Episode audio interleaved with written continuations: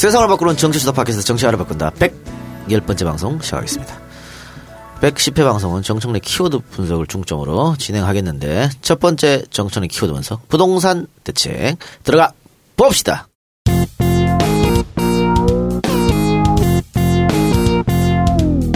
정청래 키워드 분석 8.2 부동산 대책. 문재인 정부의 주택 정책을 종합적으로 망라해서 발표했었죠. 핵심 요지는 집은 사는 곳이다. 주거 공간이다. 투기의 대상으로 삼지 마라. 이런 거고요. 1가구 1주택. 이것이 맞다는 거죠. 그리고 근데 2주택, 3주택, 뭐 10주택, 50주택. 이렇게 주택을 투기 대상으로 삼는 것은 앞으로 불이익을 주겠다. 예. 이런 거죠. 그리고 지금 부동산 과열 조짐이 실제로 심각하더라고요. 그래서 보통 일반 분양 전매라든가 이런 것은 좀 규제가 있어서 좀 덜 했는데, 조합원 분양권 전매도 굉장히 지금 뭐 최근에 막 2배로 늘고 막 이러고 있대요. 그리고 서울 전 지역을 아마 투기 지역으로 지정한 것 같아요. 네. 3개로 분류해가지고 지정을 했습니다. 투기 지역. 손혜원 의원님, 우리 마포구가 포함되어 있습니다. 네, 마포구. 서울 11개 지역. 이게 투기 지역이고요. 투기 과열 지역은 서울 전 지역. 네. 25개 구. 그리고 세종시, 과천시. 여기가 투기 과열 지역이고요. 그다음에 성남시를 비롯한 조정 지역을 발표했어요. 이렇게 해서 투기 지역, 투기 과열 지역에는 이 규제를 더 강화하겠다 이런 거고요. 그래서 집을 다주택자가 집을 또 산다. 그러면 자금 출처를 밝혀라. 이렇게 되는 거예요. 그리고 여차하면 세무조사도 하고, 그리고 양도세도 더 물리고, 그리고 손혜원 의원님, LTV 이게 뭐죠? 주택 담보 대출 비율. 예. LTV DTI. 총 부채 상환 비율. 쉽게 말씀드리면 이런 거예요. 집값이 1억이다. 그래서 6천만 원 빌려주는 것은 LTV가 60%고요. 예. 4천만 원 빌려준다. 그러면 40%인 겁니다. 예. 그래서 이 퍼센트지를 줄이는 거죠. 예. 그거는 이제 투기 지역 구에만 해당되는 거죠. 그렇습니다. 전국에 거기 해당되는 안 되는 건 그대로 가는 거죠. 그렇죠. 투기 과열 지역, 조정 지역 이외에는 뭐 60% 70% 지금 했던 것을 그대로 가고 적용을 네. 하는 거고요. 그래요. 그리고 총 부채 상환 비율은 쉽게 얘기하면 1억 버는데 7천만 원 빌려준다 그러면 70%가 되는 거죠. 네. DTI 비율은 그렇게 되는데, 이게 왜 중요하냐면 손수 변호사님, 네. 2008년 9년 때 글로벌 금융위기 있었죠. 미국의 서브 프라임 모기지론 사태 때. 네. 그게 뭐냐면 돈을 막 빌려준 거예요. 그러니까 나중에 집값을 빚내가지고 샀는데 집값이 오를 것을 예상했는데 집값이 다 폭락했죠. 예. 그러니까 샀던 집을 대출 이자도 못 내고 해서 은행이 그냥 문 닫아버리는, 예. 은행에 돈이 말라버리는 이런 사태가 벌어지고 나서 우리나라도 굉장히 힘들었지 않습니까? 예. 전 세계적으로 힘들었죠. 세계적으로. 근데 이제 박근혜 정권 때 초이노믹스, 예. 추경환 경제부총리가 실제로 서브 프라임 모기지론 사태와 비슷한, 예. 돈 빌려라. 그래서 집 사라. 네. 이렇게 경기부양책을 세웠던 거죠. 그래서 경기부양을 해서 뭐 경제가 좋아졌다 뭐 이렇게 이제 지표로 삼으려고 했던 건데, 그것이 지금 완전히 지금 후폭풍을 맞이하는 거죠. 그래서 문재인 정부의 부동산 집값 대책은 그 반대라고 생각하시면 되겠습니다. 네. 기존에 없었던, 여차하면 사법경찰권을 발동하겠다. 그러니까 실제로 투기 단속하고 막 이렇게 하는 거죠. 예. 그런 거 하고, 국세청에서는 끊임없이 돈줄, 세무조사를 하겠다. 이제 이렇게 해서 강력하게 얘기를 해서 집값을 잡겠다. 이런 건데요. 근데 지금은 이게 무슨 태풍급이다, 초특급이다 그러는데, 종합대책은 다 나왔는데 이게 초특급 태풍급은 아닙니다. 아직도 히든카드가 남아있습니다. 아, 뭔지 알겠습니다. 네, 뭐죠? 혹시 보유세입니까? 네, 보유세. 보유세를 아직 발표하지 않았고요. 그리고, 보유세뿐만 아니라 몇 가지가 더 있습니다. 실제로 가장 강력한 건 뭔지 아세요? 뭘까요? 노무현 대통령 때 공약했다가 못한 게 있습니다. 뭐죠? 분양 원가 공개. 아. 이런 게 가장 강력한 거예요. 아직 남아있다. 네. 네. 근데 이제 분양원가 공개까지는 뭐 지금 생각하지 않는 것 같은데. 지금 분양원가 공개를 한 번도 안 했나요? 한 번도 못 했습니다. 아. 한다고 계속 얘기는 하고 요구를 하는데 안 하고 있죠. 그리고 또 하나는 뭐냐면 후분양제도. 아, 네네. 그러면 이제 건설회사는 죽는 거죠. 와, 그거는 건설회사 중에 제대로 영업할 수 있는 회사 몇 개 안 되겠는데요? 별로 안 됩니다. 그러니까 이제 이것이 좋은 제도를 할지라도 실제로 현실 적용을 하면 엄청난 사태가 발생하는 것은 적용을 못 하는 거죠. 어쨌든 근데 노무현 대통령 때는 분양원가 공개 이게 사실은요 공약했다가 못 지킨 첫 번째 사례가 이거였을 거예요 아마. 근데 야심차게 했는데 결국 못 했는데 결국은 이상적인 정책도 현실에 너무 부작용이 크면 못 하는 거죠. 예. 그래서 이러한 종합적인 대책을 발표했고 그래서 당분간 내년 4월까지는 지켜보겠다. 집값이 잡히는지 안 잡히는지 그리고 그렇지 않으면 더 센 걸 내겠다. 이렇게 지금 미리 예고 아닌 예고를 하고 있죠. 네, 그러니까 김현미 장관 같은 경우에도 시간을 줄 테니까 다주택자는 집을 처분해라 뭐 이런 얘기를 하고 있는데 내년 4월까지. 그렇죠. 내년 4월까지. 왜 그러냐면 1가구 1주택은 상관이 없어요. 양도세 그대로 비과세가 적용되는데 이제 1가구 2주택 3주택 이런 사람들은 집을 팔 때 양도 차익을 많이 보면 그만큼 세금을 더 많이 물리겠다. 네. 이렇게 됐기 때문에 이제 빨리 팔라는 얘기인데 집 많이 갖고 있는 사람들이 뭐 언제는 안 그랬냐? 우리 버티겠다. 안 팔고 버티면 되는 거 아니야? 또 이런 또 얘기가 또 나오고 있더라고요. 그러니까. 그러하기 때문에 이제 관망을 한번 해보자는 거고요. 그런데 예. 제가 봤을 때는 문재인 정부의 5년 동안 파리 부동산 대책은 크게 변동이 있을 것 같지는 않습니다. 자, 그런데 집값이 투기의 대상이 되고 하는 것이 그런 양상을 보면은요. 손수 변호사님, 대한민국의 주택 보급률이 몇 프로가 되겠어요? 100% 좀 넘는데 103%입니다. 아, 정말 조금 넘네요. 자, 그런데 자가 보유율은 절반 이하입니다. 다시 말해서 집은 충분히 공급이 돼 있는데. 실제로 집 가지고 있는 사람은 50% 미만이에요. 여러 개 갖고 있어서. 여러 개 갖고 있어요. 그래서 그런 거고요. 자, 근데 이것도 이제 수도권과 비수도권을 제가 이제 분류해 봤어요. 그랬더니 수도권은 90%예요. 주택 공급률이. 그러니까 수도권은 아직도 부족합니다. 근데 지방은 수도권을 제외한 지방은 120%예요.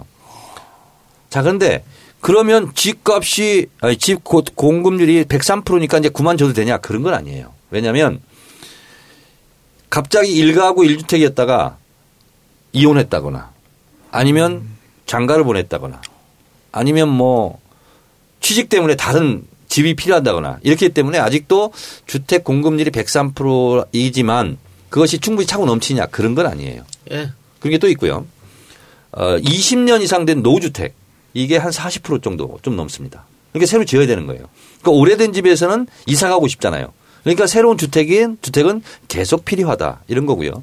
특히 10년 미만 주택 이것은 대한민국 주택 103% 중에서 10% 미만이랍니다. 어우 그렇게 적어요? 네. 그러니까 사람들은 끊임없이 새 집에 살고 싶잖아요. 그러니까 주택은 계속 지어야 되는 거예요. 그럼요. 그래서 은행들이 발칵 뒤집혔대요. 그럼요. 그러니까 지금 283 부동산 대책은 역대 어느 정부에서 내놓은 것보다 강력한 파리. 네. 그런 부동산 대책이에요. 그런데 뭐 노무현 정부 때도 집값을 잡아보겠다고 그랬습니다마는 끝없이 올라갔거든요. 831 부동산 대책이죠. 네. 근데 그때는 이제 어떤 게 있었냐면 종합부동산세 가지고 발목이 잡혔어요. 그러니까 실제로 종합부동산세를 그 9억에서 6억으로 낮추면서 실제로 조세저항을 할 만큼 크게 큰 집단은 아니었는데 그때는 뭐 SNS도 없고 아무것도 없었잖아요. 팟캐스트도. 그러니까 조중동이 종부세 대상자만 이 피해를 보는 게 아니라 그냥 뭐 예를 들면 강남 3군 다 피해를 보는 것처럼. 세금 폭탄. 그때는 어마어마했죠 사실. 네. 네. 그래서 실제로 이 종부세에 발목이 잡혀가지고 많은 부분 성공을 하지 못했어요. 진짜 이해가 안 되는 부분이에요. 네. 그냥 전세 살고 계신 분이 우리한테도 뭐 보유세 떨어진다고 네. 막 그런 걱정하고 있어요. 그런데 중요한 것은 네. 확실히 노무현 대통령 때 국민하고 지금 국민이 많이 달라졌던 것이요. 지난번에 초대기업 그리고 초고소득자에게 증세를 하겠다 했을 때 지지율이 올랐어요. 왜냐하면 그 사람들이 소수고 혜택받는 사람은 다수잖아요. 이번 파리 부동산 대책 발표 후에 지지율이 올랐어요. 그래요? 노무현 대통령 때는 떨어졌어요. 그만큼 국민들이 많이 현명해지고 이제 알 거 안다 이거예요. 그래서 예를 들면 조중동 이런 데 휘둘리지 않는다. 근데 의원님 저기 질문이 하나 있는데 그때 노무현 대통령 때 그 부동산 대책이 나왔을 때가 임기가 시작되고 얼마 있다가였어요? 이때 2005년도였을 거예요. 그럼 몇 년 얼마 있다가요? 중반기죠. 그러니까 중반기라서 안 된 거야. 나는 지금 우리 문재인 대통령이 굉장히 어려운 일들을 처음에 시작을 하는 게 지금 해야 돼요. 아니, 왜냐하면 박근혜 정권 내내 집값이 올랐기 때문에. 그러니까 지금 뭐 이 탈 원전도 그렇고 지금 여러 가지 일들이 어려운 일들을 처음부터 뚫고 들어가는 게 지금 해야 되는 맞는 거예요. 근데 이게 1년, 2년 정도 지나고 하면 그때부터는 동력이 떨어지는 거죠. 그러니까 지금 되게 잘하는 것 같아요, 저는. 이제 그 말은 맞고요. 근데 이제 문재인 정부와 노무현 정부는 지지 기반과 그리고 강구함 이런 것이 많이 달랐어요. 그러니까 노무현 대통령 때는 지금 문재인 대통령처럼 그렇게 예를 들면 박근혜 탄핵이라든가 이런 국면이 없이 김대중 정부의 정권 재창출이었잖아요. 그렇기 때문에 지금 문재인 대통령 이 정부하고는 이제 현실과 조건이 많이 달랐죠. 그래서 기계적으로 비교하는 것은 좀 아니 시기도 불합리하다. 다르고 근데 지금 이것도 이제 주변에 있는 사람들 굉장히 많은 민원이 지금 오고 있는 것 중에 하나가 이런 대책은 좋다 이거야. 근데 여기서 일어나는 약이 되는 많은 문제점들을 지금 전혀 해결을 하지 않고 그냥 이렇게 던져놨다는 거죠. 그러니까 지금 분양 다 받은 사람이고 이제 돈을 융자 받을 걸 생각하고 했는데 융자액이 뚝 떨어지는 거예요. 뭐 난리래요 지금 은행마다. 은행원들이 지금 뭐 거의 막 대상포진 걸리고 난리가 났다고 지금 막 어필을 해오는 게 이렇게 구체적인 사안들에 대한 문제를 해결하지 않고 이렇게 해놓으면 어떡하느냐. 그분들한테 아마 유해가 되는 그런 조치를 아마 취할 거라고 봅니다. 아직은 안 돼 있는데요. 네. 그래서 이런 것들이 전부 다 나와야 돼요. 나와야죠. 네, 예를 들면 우리 당 중진 의원들도 언론에 대고 몇 가지 불만 사항을 또 얘기했더라고요. 네. 예를 들면 이번 부동산 대책 발표한 내용 중에 도시 재생마을 사업이라는 게 있습니다. 그러니까 서울 지역은 해당되지 않는다. 서울시에서는 계획하고 있었거든요. 그건 이제 불만 있는 사람도 좀 있고 그리고 금리를 그대로 두고 이렇게 되면 어떡하냐.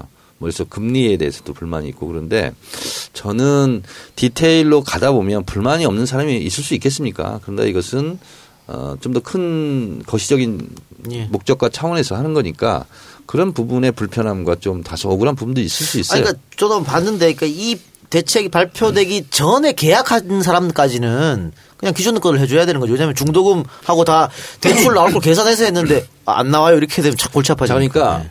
모든 법이든 대책이든 소급 적용은 안 하지 않습니까? 네. 그러니까 기존에 했던 사람들에게는 피해가 없고. 그렇죠. 그렇죠. 예. 그러니까 이 파리 부동산 대책 발표 이후. 그렇습니다. 8월 3일부터 거래하는 그렇습니다. 거 이런 것을 네네. 규제한다는 거고요. 네. 그리고 또 유예 기간을 뒀어요. 예, 예. 알아서 정리를 해라. 내년 4월까지. 그랬으니까 저는 지금까지 발표한 이런 부동산 종합 대책 중에서 가장 좀 내실 있지 않나 가장 견고하지 않나 이런 생각이 듭니다. 예. 손수호 변호사. 네. 자가예요? 네. 많이 올랐습니까? 언제 샀어요, 일단? 박근혜 정권, 이명박 정권. 언제지? 정확히 모르겠는데요. 집이 여러 채 있어요? 한 채입니다, 한 채. 한 채 산 거 얘기하란 예. 말이에요. 한 채, 그러니까 언젠지를 모르겠는데요? 아니, 집을 언제 산 것이 관심이 없을 정도로 이렇게 부자예요? 아니, 별로 제가 살림에 신경을 안 써가지고. 아, 그러면 땅 산 거 얘기해보세요. 땅이요? 네. 다른 땅. 땅 없는데? 땅도 없고 집 한 채 달랑 지금 부동산 있는데 언제 샀는지를 기억을 못해? 저는 지금 회사 운영하느라고 뭐 몇 년 동안 다른 거 신경 하나도 못 써요. 얼마 결혼은 언제 했는지 알아요? 약 10년 전 경. 얼마 정도 샀는지 기억나요? 대충? 알죠. 예. 아, 그러면은 지금 좀 올랐겠네? 조금 올랐어요. 조금. 서초인데도?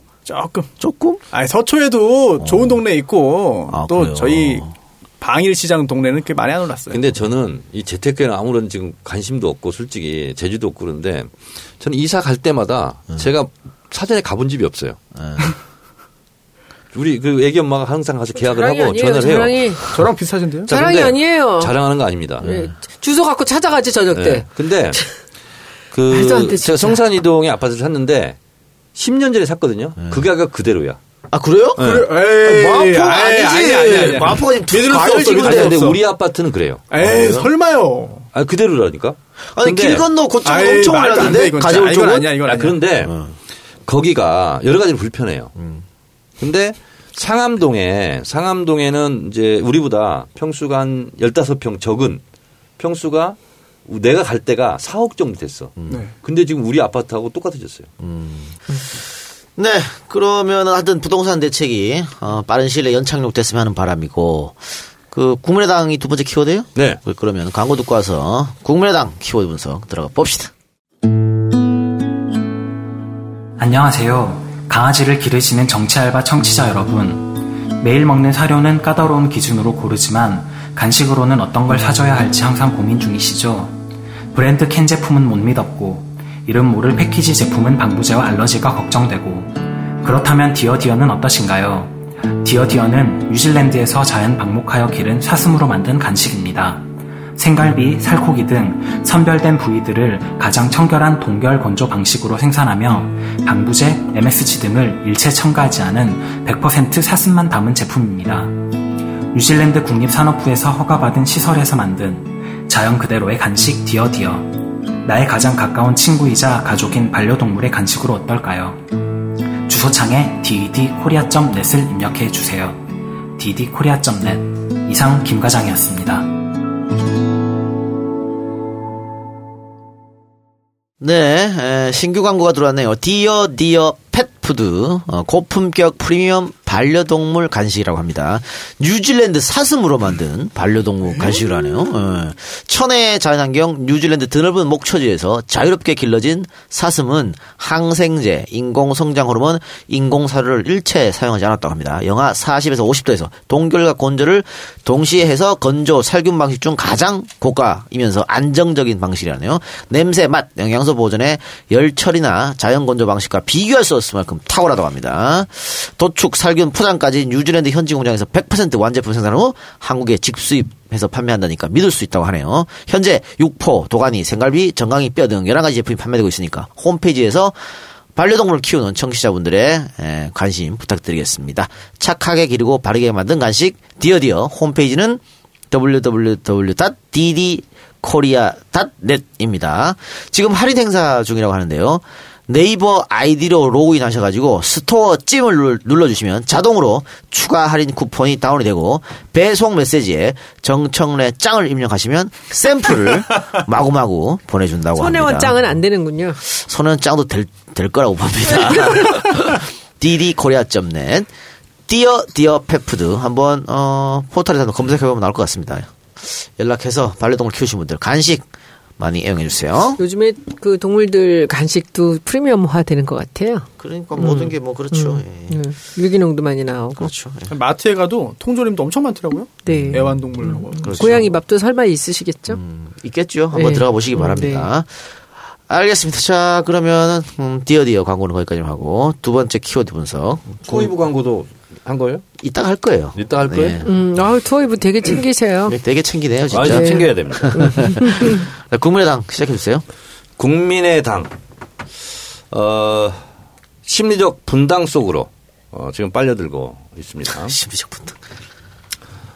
안철수 전 후보가 전당대회 당대표 출마하면서 극심한 분열과 혼란 속으로 지금 빠져들었는데요.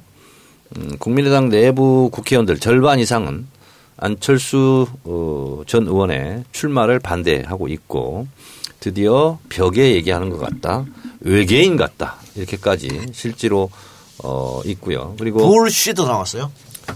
불쉿. 네.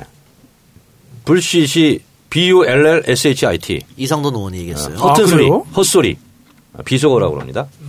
그것을 실제로 방송에 나와서 했고요. 대체적인 불만은 이거인 것 같습니다. 대선 패배에 책임을 지고 박지원 전 대표가 사퇴해서 생긴 전당대회인데, 박지원 전 대표보다 책임이 더 크다 할 수 있는 안철수가 직접 전당대회 출마하는 것이 이게 말이 되느냐. 이것은 언어 도단이고 형용 모순이다. 그래서 나와서는 안 된다. 이렇게 얘기를 하니까 실제로 국회의원들이 찾아갔답니다. 그래서 어떤 의원은 안철수 면전 앞에서 당신은 꺼진 불이 아니다, 꺼진 재다, 이렇게까지 얘기를 했답니다. 그렇게까지 얘기했는데, 안철수 씨는 그러면 나보고 정계 은퇴하라는 말이냐, 이렇게 응수를 하고 계속 설득해 나가겠다, 이렇게 답변을 했다고 합니다. 안철수 씨의 정치권 입문부터 지금까지 그의 행보를 잠깐 살펴보도록 하겠습니다. 무릎팍도사에 출연하면서 인기가 높아졌고, 서울시장 후보로서 지지율이 높아졌는데 박원순 시장한테 양보함으로써 일약 대선 주자로 급부상을 했고, 2012년도에 우여곡절 끝에 대선 단일화 국면에서, 후보 단일화 국면에서 사퇴를 하고 형식적으로는 문재인 후보를 지지했지만 실질적으로 마이크에 대고 문재인 후보를 지지한다. 좀 지지해달라, 뽑아달라. 이런 적극적인 행동을 하지 않고 좀 소극적으로 하고 대선 때 미국으로 날아갔죠. 네. 근데 저는 미국에 날아가서 비유를 야구로 비유하자면 저는 메이저리그에 진출하는 줄 알았어요. 왜냐하면 그때까지 안철수의 투구를 한 번도 못 봤거든요. 그래서 계속 워밍업만 하다가 관두길래 국내 프로야구를 접고 미국 메이저리그에 진출하려고 하는 줄 알았더니 다시 급거 귀국해서 동네 야구에 진출했어요. 그래서 다시 국회의원에 이제 출마를 해서 무소속으로 나가서 됐습니다. 그런데 당시 우리 민주당 후보는 사퇴했습니다. 나가지 않았습니다. 대선 때 도와준 의리를 지키겠다. 그래서 압도적으로 60% 가까이 득표를 하고 국회의원이 되죠. 그때도 당이 많았죠. 당에서 시킨 겁니까? 아니면 개인적인 판단인가요? 후보에? 당에서 지켰죠. 근데 너 노회찬 의원 지역구 빼는 거 아니냐. 아, 그때 빈집 털이 뭐 이런 얘기가 있었죠. 네. 그래서 그때 지역위원장을 했던 분이 지금 국민의당 비례대표 국회의원하고 있는 이동석 의원입니다. 예, 저하고는 아주 개인적으로 좀 잘 아는 사이고 그때 실제로 저하고 굉장히 고민스러운 얘기를 저한테 많이 털어놓고 했었습니다. 그 이제 당을 달리한 다음부터는 뭐 한 번도 통화해 본 적이 없는데 하여튼 그랬습니다. 그리고 나서 새정치연합이라는 정치결사체를 만들어서 지방선거를 대비하려다가 3월 1일인가요? 김한길 당시 대표와 합당을 선언하고 공동대표가 되죠. 예. 그때 그러면서 지금 비판하고 있는 양당 기득권 안으로 들어온 겁니다. 예. 그리고 나서 지방선거 패배에 책임을 지고 당대표에 사퇴를 합니다. 그리고 나서 문재인 당대표가 되죠. 네. 그리고 자기의 대선 진로를 봤을 때 도저히 여기서는 대선 후보가 되기 어렵다라고 판단했는지 온갖 시비를 걸다가 결국은 분당, 탈당 그리고 국민의당 창당을 해서 제3당의 지위를 붙였죠. 그러면서 지금 출마의 변으로 가장 내세우고 있는 명분이 다당제에 대한 신봉입니다. 근데 제가 지금 정치 역정을 몇 년간을 얘기했듯이 그는 처음부터 다당제 신봉자가 아니었습니다. 갑자기 지금 바뀐 거죠. 심상정 의원이 다당제, 제3의 정당 이런 걸 얘기한다면 그것은 신념화되어 있는 거기 때문에 인정을 해 주지만 안철수 씨 같은 경우는 처음부터 그게 아니었기 때문에 본인의 살 길을 가기 위해서 지금 깨맞추고 있다. 저는 이렇게 생각을 하고요. 저는 무엇보다도 참 웃음이 났던 것이 뭐냐면 얼어붙은 두만강을 건넌 안중근 의사를 언급했는데요. 안 싫어서 그런 것 같아요. 제가 그래서 안중근 의사의 행적을 조사해봤더니요. 얼음 두꺼운 있잖아요. 얼어붙은 두만강을 그때 건너지 않았습니다. 그리고 안중근 의사가 이토 히로부미 2등 방문을 저격한 것이 1909년 10월 26일입니다. 그때는 두만강이 얼지 않습니다. 11.6이에요? 예. 11.6이에요. 네.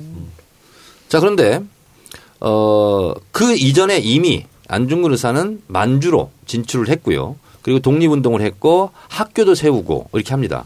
그리고서 실제로 만주에서 실제로 국내에 들어와서 일본군하고 전투도 합니다. 그리고 대승도 하고 또 패배하기도 하고. 그래서 이미 그쪽에서 독립운동을 하고 있었어요.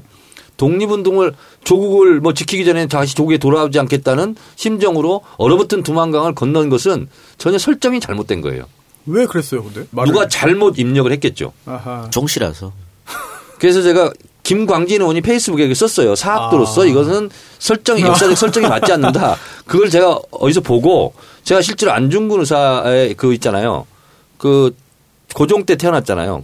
그 순국하기 전까지 그 일대기를 제가 또 공부를 해봤더니 얼어붙은 두만강을 건너는 그런 뭐 조국을 구하 그런 게 아니고 이미 가 있었어요. 우리 역사 전문가 EJ 이 작가님께서 또 한 말씀 해주셔야죠. 아니 수능 안 씨인가 안철수? 네? 수능 안 씨인가? 그리고 극중주의를 들고 나왔습니다. 생전 처음 들어보는 말인 것 같아요. 극중주의는요. 한 번 생전 처음이지 그럼. 얘기한 학자가 있습니다. 있어요? 네, 프랑스 파리 1대학의 피에르 세느라 교수인데요. 그분이 왜 극중주의를 썼냐면 극중주의를 비판하려고 썼습니다. 이게 뭐냐면 프랑스 혁명 이후에 니콜라 18세 가 다시 왕정을 복구한 때가 있었습니다. 그때 프랑스 혁명 세력들은 좌파죠. 이거 왕정으로 가면 안 된다. 또 왕당파들은 왕정으로 가야 된다. 좌우 대립이 극심했어요. 그때 루이 18세가 정치권 좌우 다 빠져. 나는 그냥 관료들하고 이제 잘 살래. 그게 극중주의예요. 그래서 그건 잘못됐다 하고 파리 1대학 피에르 교수가 그걸 비판한 거예요. 근데 그 비판한 것을 가지고 들고 나온 거예요. 그리고 이것은 형용 모순입니다. 극중이란 말은 뜨거운 얼음 이렇게 같이 어울리지 않아요. 그러니까 쉽게 말하면 극중이라는 것이 극도의 중도주의예요. 극우, 극좌 이런 그 말이에요. 그러니까 중도 중에서도 극중도라는 얘기예요. 그러니까 그게 쉬운 말을 그렇게 어렵게 한 거야. 그러니까 남극과 북극이라는 말은 맞는데 극적도 이런 건 안 맞는 거야. 지금 보니까 안철수 수능하시면 안 돼. 안중근 선생님 수능 안 시거든. 요거 안 싫어서 한 거지. 그러니까 안 싫어서 한 거지. 우리 와이프 수능 안 신데. 자, 그러면 그래서 이렇게 국민의당 운명은 어떻게 될 것인가? 저는 국민의당은 또 저는 이렇게 생각합니다. 안철수 의원을 지금 비판하는 안철수는 비판받아 마땅하지만 지금 새 정치는 없고 지금 새 사람을 들고 나왔잖아요. 나는 새 사람이 됐다. 그런데 사람 안 바뀌거든. 예. 그런데 안철수 씨도 제가 비판을 하고 싶지만 안철수 씨를 비난하고 있는 그 국회의원들은 또 뭐냐 이거예요. 언제는 우르르 안철수 따라다니다가 지금은 우르르 막 쫓아다니면서 안철수 괴롭히고 있는 거 아니에요. 저는 그분들도 말이 안 된다 이렇게 보고 있어요. 그래서 국민의당은 사실상 지금 심리적 분당 상태이지 않은가 이렇게 생각되고 전당대회 끝나고 안철수 당대표가 된다 한들 리더십은 발휘하기 어렵다 이렇게 보고 본인은 지방선거 때 잘 치르지 못하면 당이 소멸될 위기이기 때문에 본인이 소방수로 나섰다 이제 이렇게 얘기를 하고 있지만 제가 볼 때는 쉽지 않다. 그래서 안철수의 운명도 그리 밝지만은 않다. 따라서 국민의당도 제가 봤을 때는 아마 탈당이 아마 있지 않을까 그런 것을 예상해 봅니다. 끝이에요? 네. 질문. 사람들이 그러잖아요. 이번에 당대표 선거 전당대회 하면은 안철수가 될 거다라고 얘기하잖아요. 그걸 막아보기 위해서 결선 투표제가 이제 의결이 됐어요. 비대위에서. 그러면 정동영, 천정배 둘 중에 예를 들면 2, 3등을 한다. 그러면 1등, 2등이 결선 투표 나가잖아요. 그래서 한번 되치기를 해보자. 이런 심산인 것 같아요. 근데 그것도 말이 안 되는 게 처음에 그 안철수 의원 쪽에서 결선 투표 반대했다 그러거든요. 네. 근데 본인이 대선 나올 때 결선 투표 무조건 해야 된다고. 그렇죠. 그렇게 주장한 사람이야. 근데 자기가 지금 불리하니까 하면 안 된다고. 이런 경우가 어딨어? 그게 바로 극중주의입니다. 그런데 지금 그러면은 지금 안철수 전 대표를 대항하는 대항만은 이 통일이 한 명만 나갈까요? 결선 투표제는 그런 거죠. 네, 그러니까 한 명만 나가게 되나요? 그렇죠. 네. 근데 한 명이 나가도 이기기 어렵다는 겁니까? 결선 투표 자체가 두 명이 하는 거예요. 네, 그러니까 한 명이 나가도 이길 가능성이 없나요? 저는 쉽지 않다고 봅니다. 그러니까 안철수가 이기나요? 1차에서 과반수 그냥 해버리지 않을까요? 그럼 이렇게 난리를 치는 안철수가 되는 이유는 뭐야 도대체? 안철수 당이에요 이거는. 그래서 저는 안철수 씨가 지금의 마인드는 어떤 거냐면 정치를 사업처럼 생각한다. 그리고 정당을 사업체라고 생각하고 본인은 오너라고 생각하는 거예요. 그래서 내가 아니면 안 된다는 생각을 좀 하고 있다. 그러면 지금 이 양반 하는 얘기 중에 보면은 이제 탈호남을 해야 된다라는 얘기를 하잖아요, 이분이. 그러면 지금까지 그 안철수를 따라갔던 이 국민의당의 호남 국회의원들은 어떡하냐고요. 호남 사람들 어떡하죠? 그러니까 이러지도 못하고 저러지도 못하고 진퇴양난 딜레마에 빠지는 거죠. 근데 저는 요즘에 이 사태를 얘기하는 사람들 중에서 가장 인상적으로 본 그 인터뷰가 이상돈 의원이에요. 네. 이상돈 의원이 사실 그분이 연세가 많으세요. 그 신기남 의원이라고 그분이 초등학교, 중학교, 고등학교, 대학교, 해군 장교까지 동기랍니다. 나이가 많으세요. 연세가 꽤 있으세요. 있으신 분이에요. JTBC 그 대기실이겠네 그러면. 대기실에서 항상 주무셔가지고. 항상 주무시고 계셔가지고. 근데 이분이 하시는 얘기 중에 저는 너무 놀란 게 헛소리라 그랬잖아요. 극중주의는 헛소리다. 정상적이지 않다라는 얘기를 하는데 아까 불씨신가? 네. 그 얘기들 똑같이 하는데 어제 엄청나게 강하게 얘기를 하시는데 이제 문재인 대통령도 문재인 2012년에 패배하고서는 1년 넘게 안 나타나고 쉬었다는 거죠. 그러니까 지금 이 박지원 전 대표도 대선 패배하고선 자기가 물러났다 맞는데 대선 패배에서 박지원 전 대표보다 10배, 100배 잘못한 안철수가 또 나온다는 게 말이 되냐는 거지. 근데 나는 이분이 그 얘기하는 걸 듣고, 그분은 뭐 아무래도 비례대표로 들어가신 분이니까 초선이고 그러니까 좀 자유로울 수 있는데 이제 경험은 많고 연세 많잖아요. 근데 그분이 하는 얘기를 들으면서 야, 이렇게까지 안에서 강하게들 반대를 하는데 그럼에도 이 사람들이 된다면 이 반대하는 이 나머지 세력들의 힘은 도대체 뭔가 아무것도 아니라는 거잖아요. 안철수가 마음에 안 들면 안 되게 만들 수가 있어야 되잖아요. 우리 당은 그렇게 하잖아요. 근데 그들은 그렇게 반대를 해도 안철수 당원이 30만이 안 된답니다. 그러니까 거의 뭐 안철수 지지자들이라고 생각하시면 되고요. 그럼요. 예. 그리고 이제 이상돈 의원은 근데 저는 뭐 싫어합니다. 왜 이런 형태의 정치인들을 싫어하냐면 이분이 이제 법학자예요. 네. 근데 이분이 박근혜 지지했었죠. 예. 그러다가 박근혜 갑자기 욕을 하기 시작했죠. 그리고 우리 당에서 비대위원장을 영입하려고 그랬어요. 네. 아, 그렇죠. 네. 근데 비토 당해가지고 못한 거 아닙니까? 그때 제가 세월호 24일 단식하고 있을 때입니다. 아. 그래서 제가 정론관에 가서 국회 정론관에서 이상돈 씨를 비대위원장을 안 치면 나는 단식 장소를 당대표실로 옮기겠다. 아. 그리고 이상돈 비대위원장 반대 단식 투쟁을 하겠다. 그때 대표가 누구였습니까? 뭐 하여튼 있습니다. 박영선. 그때 박영선 의원이 대표한 적이 없어. 비대위 할 때였지 그때. 네. 아, 그분을 위원장으로 모시려고 했던 게 박영선 그때 원내대표였나? 네, 원내대표. 제가 좀 더 얘기하겠습니다. 그래서 그때 제가 한 칼럼을 제가 얘기했었습니다. 김대중 노무현 역적죄를 처벌해야 된다. 햇볕 정책에 대해서 이적행위 뭐 이런 걸로 하여튼 심하게 칼럼을 쓴 것을 제가 이제 보고 그분이 쓴 거? 그럼요. 그래서 이런 사람은 안 된다 하고 제가 반대를 했었고요. 그런데 이분이 또 기웃거렸는지 어땠는지 모르겠으나 국민의당 비례대표를 했잖아요. 그럼 안철수의 덕을 본 거예요. 지금 안철수를 가장 물어뜯고 있는 게 이상돈 의원이에요. 저는 이 안철수 못지않게 이상돈 의원도 문제가 있다 이렇게 저는 생각합니다. 제가 문제가 있다 없다를 얘기한 게 아니라 이분 인터뷰가 가장 강하게 그래요. 네. 그 심한 말로 반대를 했던 분이에요. 딴 분들도 있지만 이분같이 한 분이 없었어요. 없죠. 자, 그러면 네. 꺼진 불이 아니라 꺼진 죄다. 그것도 이상돈 의원이 한 말로 알고 있어요. 언론적인 거. 이렇게 반대가 심할 걸 안철수도 알았을 텐데 출마를 결심한 이유는 뭐라고 생각하세요? 본인이 답변을 한 거잖아요. 거기서 내면을 볼 수 있죠. 그럼 나보고 정계 은퇴하라는 거냐. 지금 안 하면 본인은 정계 은퇴 당한다고 생각하는 거예요. 지방선거의 공천권을 휘두르지 못하면 비주류가 당을 지배할 테고 그럼 자기는 이제 설 자리가 없다 앞으로. 그렇게 강박관념과 조바심이 있었나 봐요. 일부러 뭐 대외적으로 명분을 내세운 건지 모르겠지만 천정배 의원이 되든 정동영 의원이 되든 뭐 둘 중에 한 명이 대표가 된다면 민주당하고 뭐 합칠 거라는 그런 조바심을 느껴서 본인이 그렇게 얘기하시잖아요. 네, 안철수 전 대표가 그래서 아 그냥 지금 여기서 그냥 놔두다가는 그냥 합당해버리면 본인은 갈 데도 없는 상황이고. 선소 변호사님 말에는 어떻게 생각하세요? 안철수 씨 입장으로는 그런 불안감이 있을 수 있다고 저는 봐요. 네. 그러면 또 하나 국민의당이 결국은 바른정당하고 합칠 것이라는 한간의 이야기. 저는 지방선거가 끝나잖아요. 네. 그러면 국민의당이 본인들도 얘기하잖아요. 소멸될지 모른다. 그러니까 예. 똑같이 저도 얘기하고 싶어요. 공중분해될지 몰라요. 그 호남 분들은 아니 그러니까 다시 우리 당으로 오나? 그래서 그것을 바라고 했는지 어땠는지 뭐 국민의당과 통합한다고 어떤 분이 얘기했다가 뭐 박살났죠.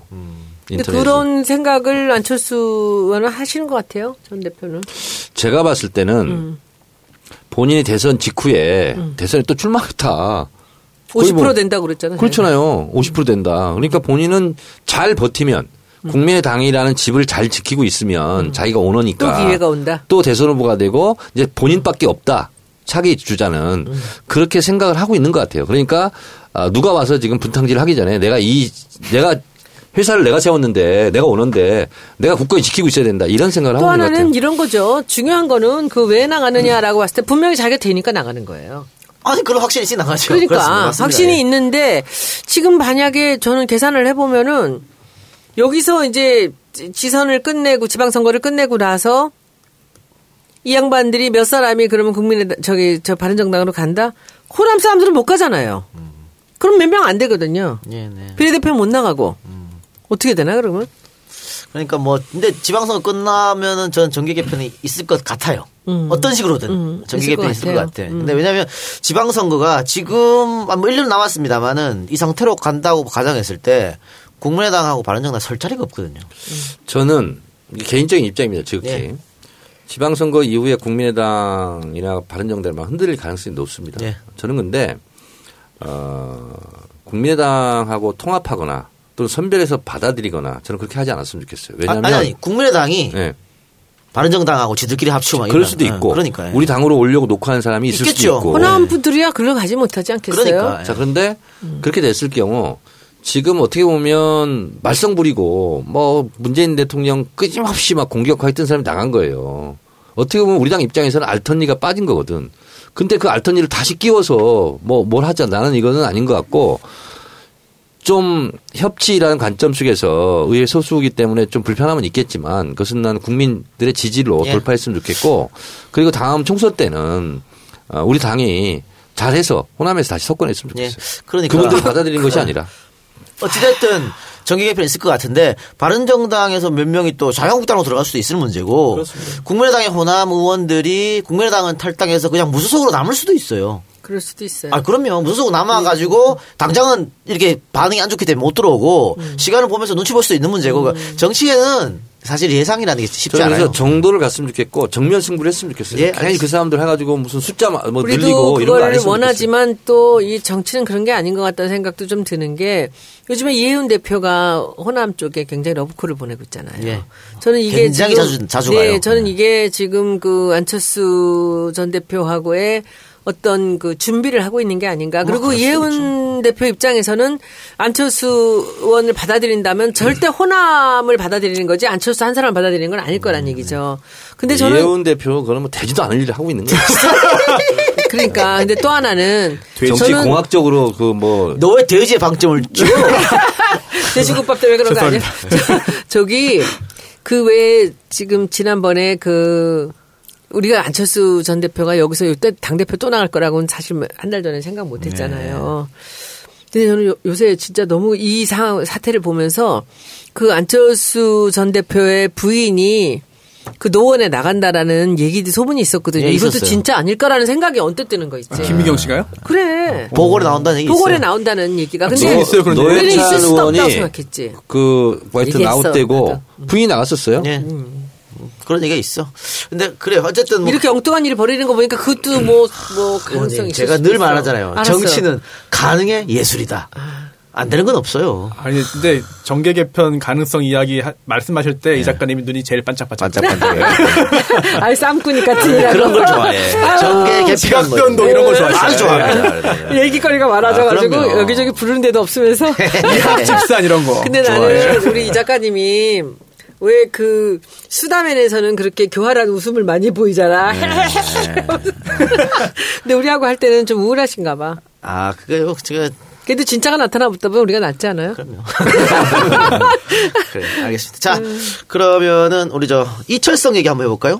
이철성 경찰청장이 아이고. 임기가 남았기 때문에 지금 계속 있는 거잖아요, 사실은. 네, 2년이죠, 2년. 임기, 사실은 뭐, 임기제니까 임기 보장해주는 건 맞아요. 박근혜 네. 정권에서 임명된 사람이지만. 그리고, 정권이 바뀌고 나서 이철성 경찰청장이 뭐, 백남기 동료한테 사과하고, 그렇죠. 박종철 열사 네. 뭐, 그 추모제, 뭐 이런 데도 참석하고. 살수차도 배치하지 않고.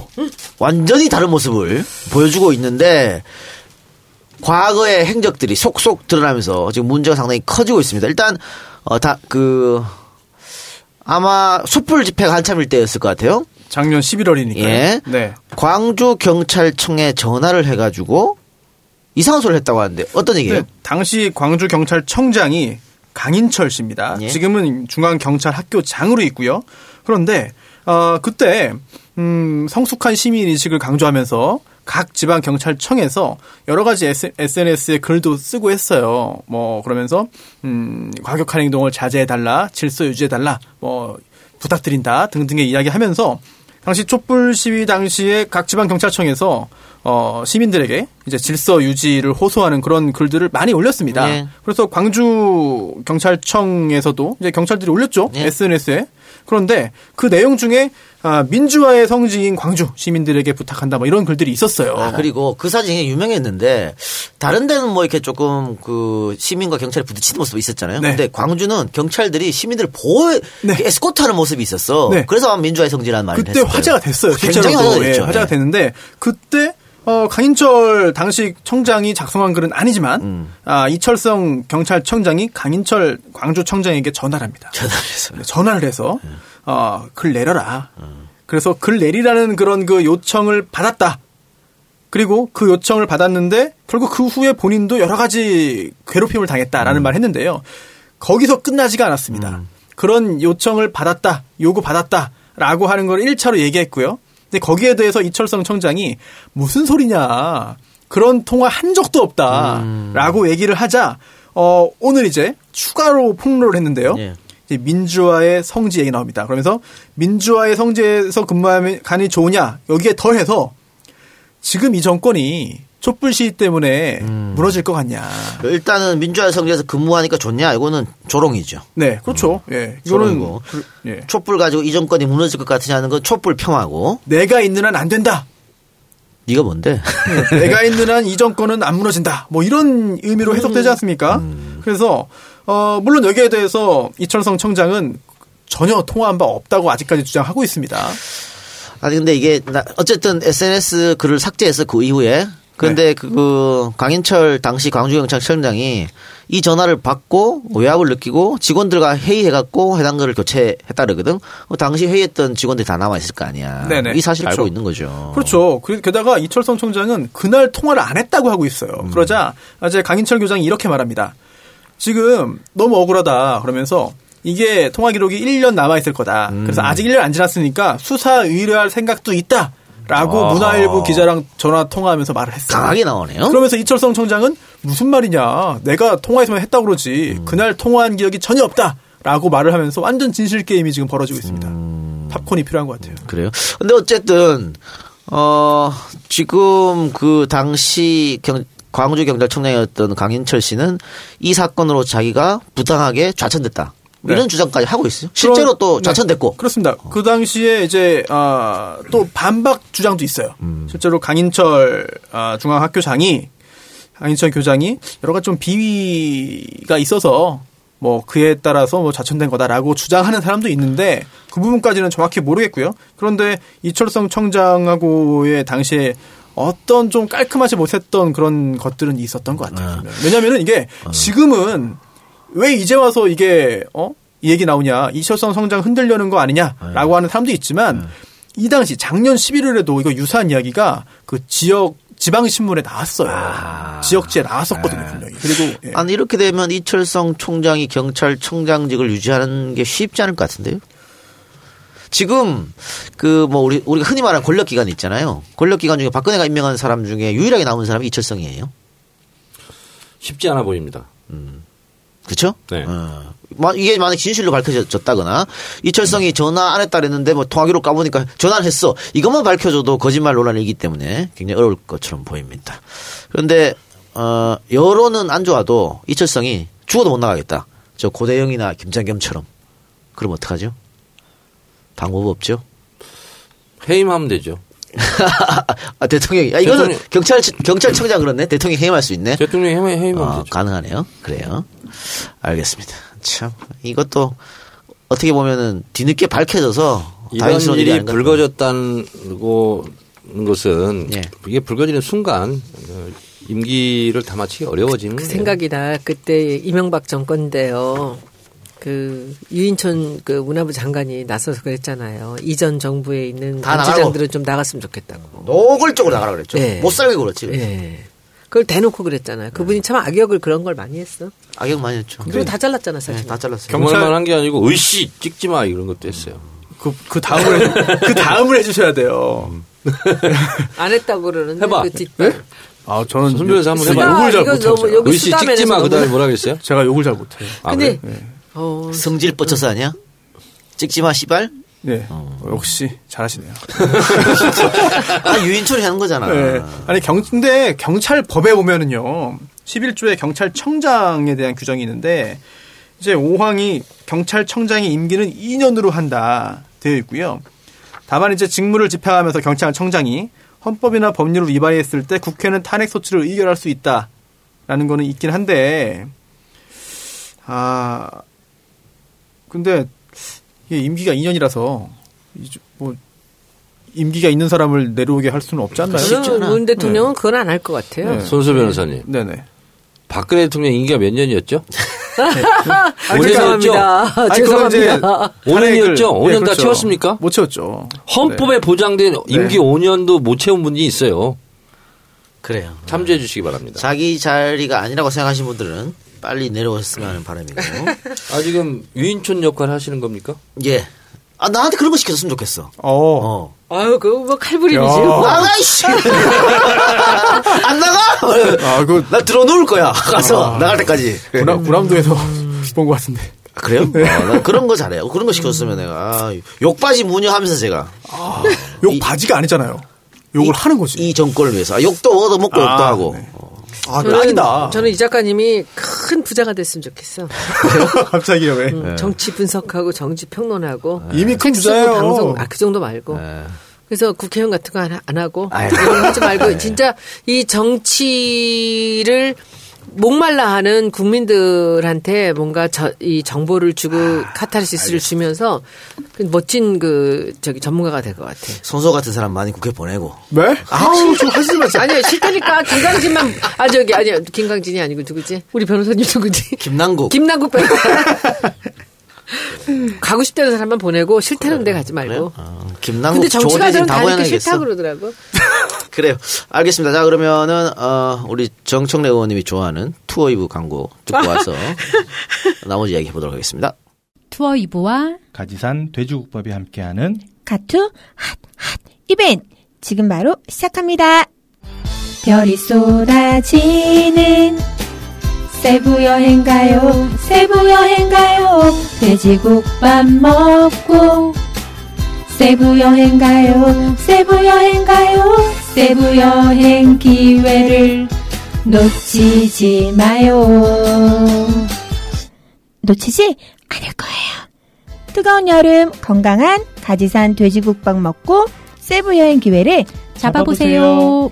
아, 괌, 사이판, 기타 모든 해외여행은 투어이브와 함께하는 거 아시죠? 네. 문의는 02-777-7233 투어이브와 가지산 돼지국밥 여름 이벤트 지금 바로 전화주세요.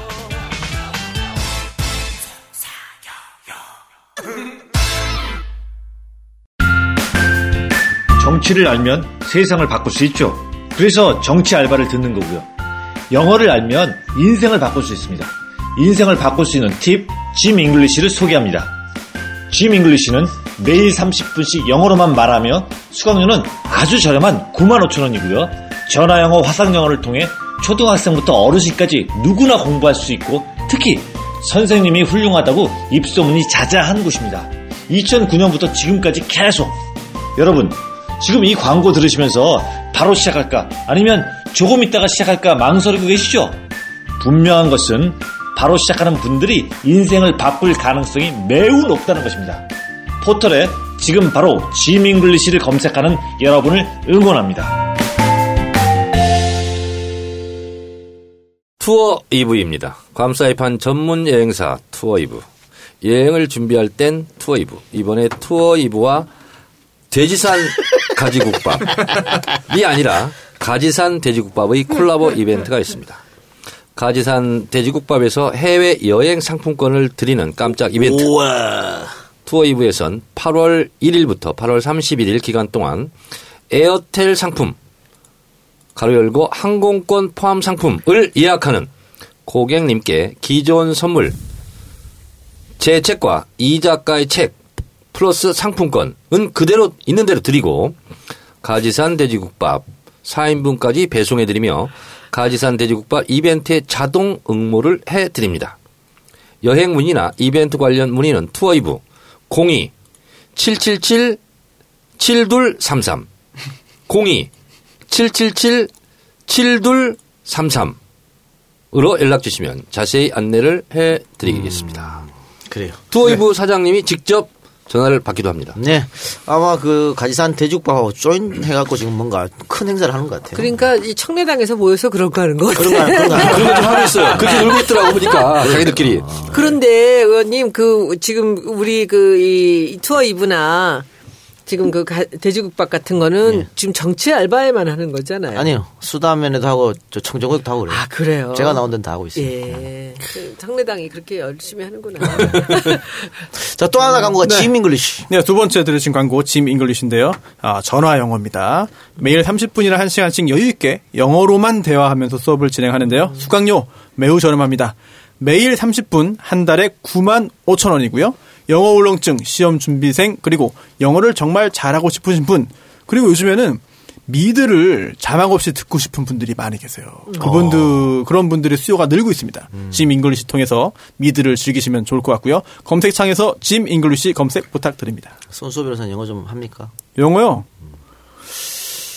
제가 손혜원 의원님보다 못할 것 같습니다. 아, 그렇지 않아요. 그렇지 않아요. 그래요? 저는 정 의원님하고 같은 수준입니다. 아니, 정 의원님은 아니, 전설의 강사신데. 아니, 안 그래. 네? 안 그래. 아, 영화에도 여러 분야가 있어요. 제가 외국 사람하고 같이 밥 먹었어요. 아, 그래요? 너무 조용하셔가지고. 필담을 나누신 거 아닙니까? 아니, 그때는 손혜원 의원이 얼마나 영어를 잘하나 제가. 우리 수준은 제가 보기에 수준은 비슷한데. 그래요. 제가 단어는 조금 더 많이 알아요. 그러니까 정치적인 단어 이분이 많이 알아요. 저는 네이밍을 했기 때문에 이 명사를 많이 알아요. 네이밍 벌써 영어 나오네요. 근데 정 의원님이나 우리나 뭐 우리는 뭐 이렇게 제가 근데 오케이. 그래서 5급까지는 했어요. 5급이 뭐예요? 5급이요?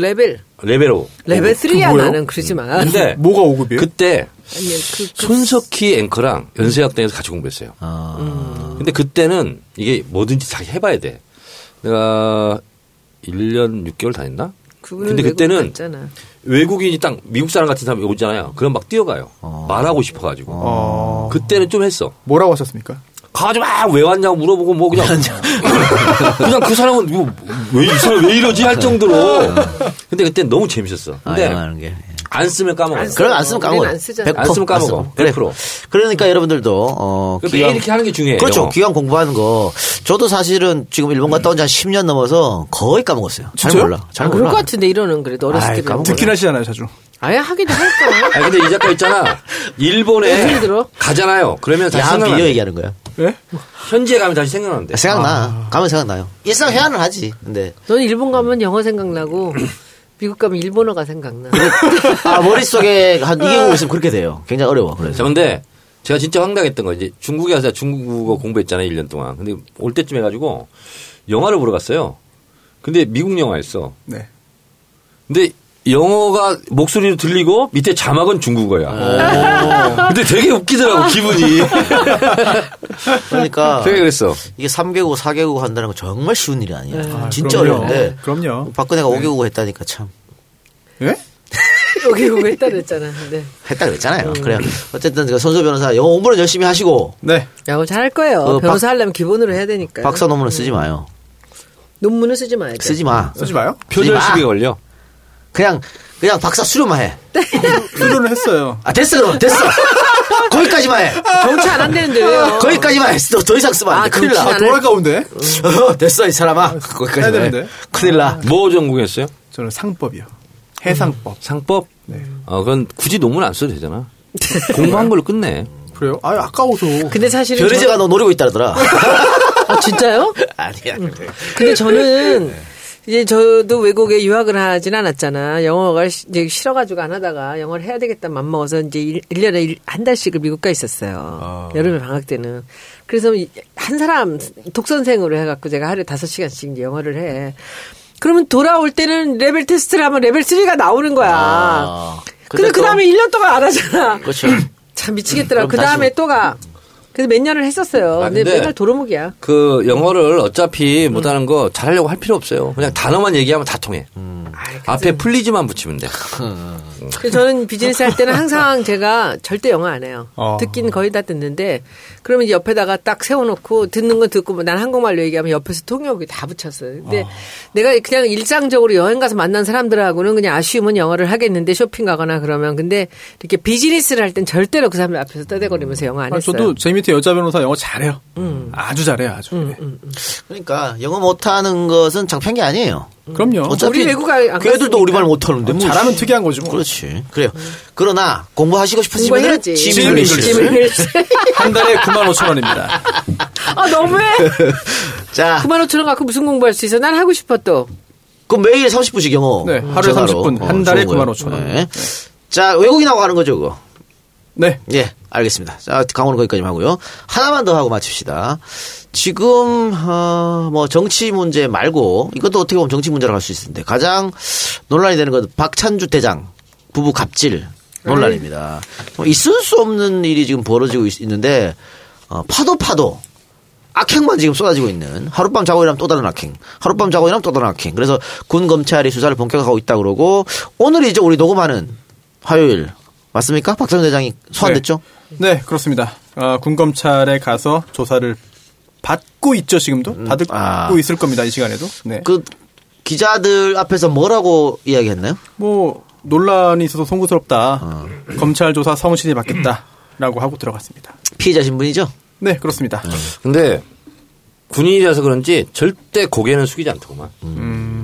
그리고 또, 예. 왠지 당당하려고 하는 노력하는 모습이 저는 안쓰러웠어요. 그런데 또 오늘 그 정복 입지 않고 양복 차림으로 사복 차림으로 운전하고 갔다지. 네, 그렇게 왔죠. 아니 뭐 이제 뭐 옷 곧 있으면 옷 벗어야 자이든 타이든 벗어야 되는데 뭐. 아니 뭐 사병도 아니고 이렇게 빨리 벗고 싶어서 그래요. 근데 사실 군대에서 사병들한테 그렇게 종로를 종같이 부리던 예. 거는 다 알잖아요, 우리가. 그렇죠. 아우 저는 애들 데려다 과외시키고 공감병 될 뻔했어요. 정말. 큰일 날 뻔했어요. 집안에 백이 없어가지고 안 됐구만. 아 그게. 근데 뭐 몇 명을 이제 다니면서 기무부관이 픽업을 해요. 공부 잘하는 사병 위주로 뽑아요. 그래요? 왜냐면 아까 얘기한 대로 가해시켜야 되거든. 우리 오빠는 이제 당번을 했어요. 외모가 좀 당번병. 괜찮으니까 당번을 수경사에서 당번병을 했거든. 근데 우리 오빠가 그때 윤필룡 장군 있을 때예요. 아이고, 그 옛날이네요. 근데 그때 우리 오빠가 당번을 했단 말이야. 윤필룡 당번했어요? 네. 오. 근데 뭐 했는지 알아요? 테니스 코트 매일 밀었대요 롤러로. 중요한. 그게 제일 큰 일이었대요. 손님들 오면 접대하고 이런 것도 이제 차나르 이런 게 있는데 그냥 누구 이제 국가대표 같은 이 선수들을 불러다가 이제 한번 치는데 그러면? 그러기 전에 그냥 롤러로 그냥 하루 종일 밀어 놓으면은 이제 딱 한번 치면 다시 또 밀고 이거. 거기에 했대요. 김영욱 이런 애들 가서 많이 쳤어요. 아니 근데 거기를 공감병을 가면은 되게 힘들다는 얘기를 들었어요 저는. 그래가지고 일병 때인가 그때. 끌려와가지고 몇 명 쭉 세워놓고 사단장이 찍는 거예요. 근데 그때 제가 막 수소문해가지고 정보를 들은 게 당시 사단장님이 담배를 극히 혐오한다, 싫어한다. 그래서 담배 피우는 사람 무조건 물어볼 건데 하기 싫으면 그때 손을 들면 무조건 탈락이다. 해가지고 그때 한 명 빼고 다 손 들었어요.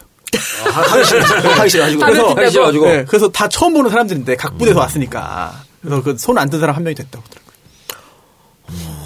안 피면서 핀다고 그랬구나. 네. 근데 네. 공감력이 육체적으로는 편해요. 그렇겠지. 육체적으로는. 근데 정신적으로 상당한 스트레스죠. 반대 아니고. 얼마나 힘들겠어요 그게. 더 힘들어요 그게. 그 대신 뭐 휴가도 좀 잘 나가고 그런다 그러던데. 그러니까 육체적으로 편하다니까. 원래 당번병 당직병은 잘 나가는 자제들이 다 했어요. 네. 육체적으로 편하니까. 네. 근데 지금 보니까 그건 또 아닌 것 같아요. 요즘은 또 아니야. 요즘은 아니라. 그러니까 그러더라고. 저렇게 갑질하고 막 그러지. 잘 나가면 안 가나 보죠. 그럴 수 있겠네. 아 예. 그래 어쨌든 있어서는 안 될 일이 벌어졌는데 그 변명도 더 웃기죠. 아들 같아서 그랬다. 저는 그 악행 중에 뭐 보도는 많이 됐지만 냉장고가 9개래요. 예, 9개. 말이 안 되고 그리고 그 있잖아요. 전으로 집어던지고 귓뺨 때리고 네. 전사대기 네. 뭐 이런 거 있잖아요. 그리고 뭐 생선인지 뭔지 갖다 버렸더니 다시 갖고 오라고 해서 쓰레기통 뒤져가지고 갖다 줬더니 네 먹으라고. 이런 학대가 어딨냐고. 팔팔 끓는 물에 또 꼭 때라 그러고. 약간 좀 변태 같은 여자였던 것 같아. 여신은 그런 일 못 시키죠. 전을 어떻게 때려 사람을. 베란다에 추운데 서 있으라고 했다잖아요. 네. 화분 죽였다고. 예. 너도 한번 서 있어 보라고 막 감금죄예요. 감금죄죠. 예. 근데 그게 그 여자뿐이겠냐고요. 지금 이 일이. 그래서 지금 전수조사를 한다 그랬는데 지금 이런 일이 자꾸 불거지면 앞으로 군대를 보낼 자식이 있는 사람들 혹은 지금 군대를 보낸 부모님들 굉장히 마음 아프거든요. 정청래 의원님은 3명이나 보내야 되잖아. 그러니까요. 3명이나 보내야 되잖아. 감히 누가 정청래 아들 건드려. 감히 누가. 그렇네. 응? 우리 아들만 불쌍하네. 감히 누가. 그 손혜원 의원님 저 보좌관 비서들한테 잘하세요. 그러니까. 왜 나 어쨌다고. 아니 그 진짜로 스트레스 받는 비서들 보좌관들 많아요. 왜냐하면 국회에서도 이런 게 있어요. 어? 손혜원 의원 보좌관님들이 언론에 막 제보하는 거 아니야? 아니 국회의원들도 이번에 이제 문재인 대통령이 군대뿐만 아니라 전 부처 공갈이 지라는 사람 다 전수조사라 예. 했어요. 저는 이런 얘기하면 또 미움받을지 모르지만 국회 이런 데 다 조사해야 돼. 그리고 국회 수석 보좌관들도 지금 갑질했다고 지금 뭐 조사하고 있을 것 같아요. 저 왜 새누리당 의원이 국회 보좌관 폭력해가지고 그때 한번 문제되지 않았나요? 뭐 매번 바뀌고 그랬다 그러고. 저 의원님 얘기하니까 하나 고백할 게 있는데 나 지난주에 주말에 공주 갔다가 우리 그 보좌관 하나 내가 정말 거의 반죽이게 야단쳤어요. 제가 야단을 쳤는데 왜 야단을 쳤냐면 이 보좌관이 그렇게 그 용어를 자꾸 틀려요. 그러니까 뭐 손자형을 송자형이라고 써서 보내고 얘가 누구니 그러면 전혀 딴 게 나와요.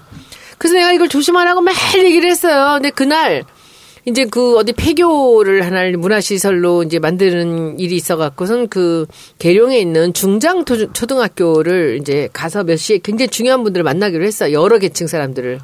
그래서 이제 계속 그걸 달려가는데 우리 이제 전주에서 올라와가지고. 근데 약속 시간이 3시인데 3시가 다 됐는데 그 중장초등학교가 분명히 계룡산 밑에 있다고 들었거든요. 제가 어머 2시야 공주에. 그때 딱 왔다고 내려주는데 3시가 땡이야. 네. 중동초등학교 갖다 내려놓은 거예요. 그래서 뭐냐 했더니 우리 보좌관이 우리 그 수행한테 그냥 나는 그래서 네가 잘 틀리니까 꼭 메시지에서 문자로 보내라라고 얘기를 했다고 내가. 그랬더니 자신만만하게 중동초등학교라고 그런 거야. 그랬더니 이 보좌가 나한테 혼나고 돌았어요. 뭐랬는지 알아? 왜 하필이면 중동초등학교가 있냐? 그래갖고 그 앞에서 그 어른들을 전부 다 그 중요한 분들 어른들을 모셔놓고 20분을 늦었어요. 화가 안 나. 길에서 내가 보좌가 진짜. 이제 잘못한 거고. 나도 근데, 조심해야겠네. 근데 이제 일부러 우리 직원 아니니까. 근데 예를 들면 이런 게 있어요. 국회에서. 우리도 이제 저도 국회의원 뭐 해봤으니까 좀 부끄러운 건데 명절 때 운전시키는 경우 있습니다. 근데 명절 때 그 비서도 명절을 세야 돼요. 아, 그럼요. 그래서 명절 때는 좀 운전을 안 시켰으면 좋겠어요. 그래서 명절 때는 항상 제가 1박 2일, 2박 3일. 본인이 하고 갔다 그러시대. 그렇죠. 그러니까 그런 게 중요하고요. 그러니까 왜냐하면 이게 굉장히 그 비서한테 큰 거예요. 국회의원은 생각 못 할 수 있거든요. 근데 거기는 그날 지나면 명절을 못 세는 거잖아. 그래 안 그래 손수 변호사. 그렇죠. 그래서 당연한 거지. 그거는 당연한 거. 당연한 건데 당연한 걸 안 지킨 사람들이 많으니까 문제잖아요. 그렇죠, 그렇죠. 네, 그리고 그 휴가 얘기 나왔으니까 명절 네. 얘기 나왔으니까 네. 우리도 저 하나 공지합시다. 다음 네. 주 화요일은 정찰과 녹음이 없습니다. 안가가 휴가 관계로 녹음이 진짜요? 예, 녹음이 안 되니까. 다음 주 화요일? 예. 그때 검찰 알바 올리겠습니다. 다음 주 화요일은 안 가러 오지 마세요. 문 잠겨 있을 겁니다. 오지 마시고. 다음 주 안 가 녹음은 다 취소해요. 그래서 그렇게 알아두시고. 그래 알겠습니다. 근데 이제 문제가 된 게 지금 또 이 박찬주를 옹호하는 사람들이 있어. 아하, 홍준표 아닙니까? 홍준표가 예상했던 대로. 아, 예상했어요? 뭐 저는 어느 정도 예상했는데요. 좌파 단체가 중심이 된 고발 사건이 난무하면서 군 장성들을 요런몰이로 내쫓고 있다. 이런 발언을 홍준표가 했고 또 시은소 교회 원로 목사 김성길 목사가 사성장군 사택 관저에 배치됐다. 좋아요 나빠요? 다 물어보니 좋다고 하던데 왜? 훈련도 열애고 짬밥도 안 먹고 걔도 부잣집 걔가 낫잖아. 이런 말 해서. 이게 무슨 말이에요 근데? 아니, 마지막에. 설교에서 얘기했나? 걔도 부잣집게가 났다. 이게 무슨 말, 저 잘 모르겠어요. 그렇게 맞아도 많이 먹진 않느냐, 이거. 그렇죠, 그렇죠. 민중은 개, 돼지 취급해야 된다. 사병을 개, 돼지 취급한 거지. 아, 나 왜 이게 지금 이해가 안 되지? 그래요. 그. 군대에서 어차피 고생하는 거. 인권. 네. 인권 주장하면서 굶는 것보다 조금 시달려도 많이 잘 먹고 편하게 살지 않느냐라는 얘기죠. 그렇죠. 아.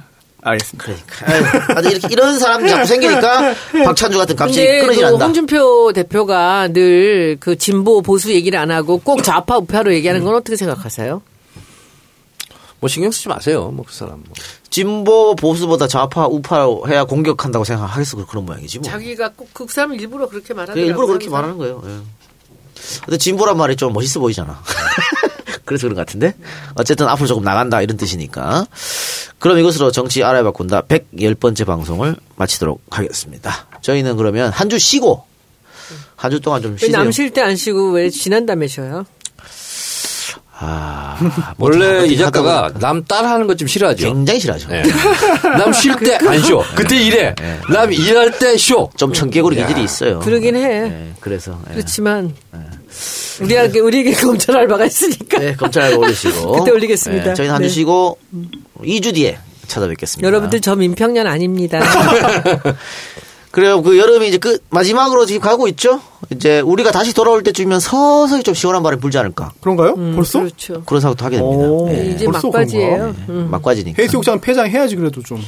올해도 거의 어떻게 갔어요 이제. 그래요. 곧바로 추석이고. 그리고 이제 국회는 또 정기국회. 아, 또 한 달. 정기국회도 뭐 10월에 하자고.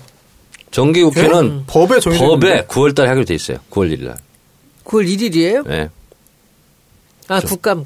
아 국감은 뭐 좀 약간 이제 기간 변동이 좀 있고. 그래 아 또 국감 용어를 잘 사용하세요. 하나씩 배워가는 중입니다. 네. 근데 9월 1일날 시작하면 그때는 정기국회는 이제 주중에 계속 이제 모임이 있는 건가요? 이렇게 본회의가 있고. 정기국회는 국회 항상 열려 있고 이제 할 일이 많잖아요. 예산 뭐 예산도 봐야 되지. 그리고 상임위 현안 보고도 있을 수 있고 또 대정부 질의도 있고 국정감사도 있고. 뭐 예산 또 통과도 시켜야 되고 국감을 뭐 법안 심사도 엄청나게 해야 되고 우리는 9월에 하자 그러는데 이제 야당들이 10월에 하자 그러나 봐요. 근데 그 사람들은 자꾸 뒤로 미루는 게 좋은가 보죠. 우리 빨리 하는 게 좋고 아무래도 새 정부 출범했는데 적발할 게 많이 있다 생각하죠. 뒤로 미룰수록 시간은 벌라 그런 거죠. 그러겠죠. 공격할 시간을 벌라고. 네. 그래요. 알겠습니다. 하여튼 뭐 정기국회 시작 때부터 손은 더 바빠질 테고 우리 손변도 지금도 바빠요. 저요? 많이 바빠지세요. 돈 좀 벌어. 네. 벌게 해주세요 좀 많이. 네 여러분들 네, 쉬었다 알겠습니다. 오겠습니다. 네. 마지막 여름 잘 보내시기 바랍니다. 고맙습니다. 네. 감사합니다. 고맙습니다.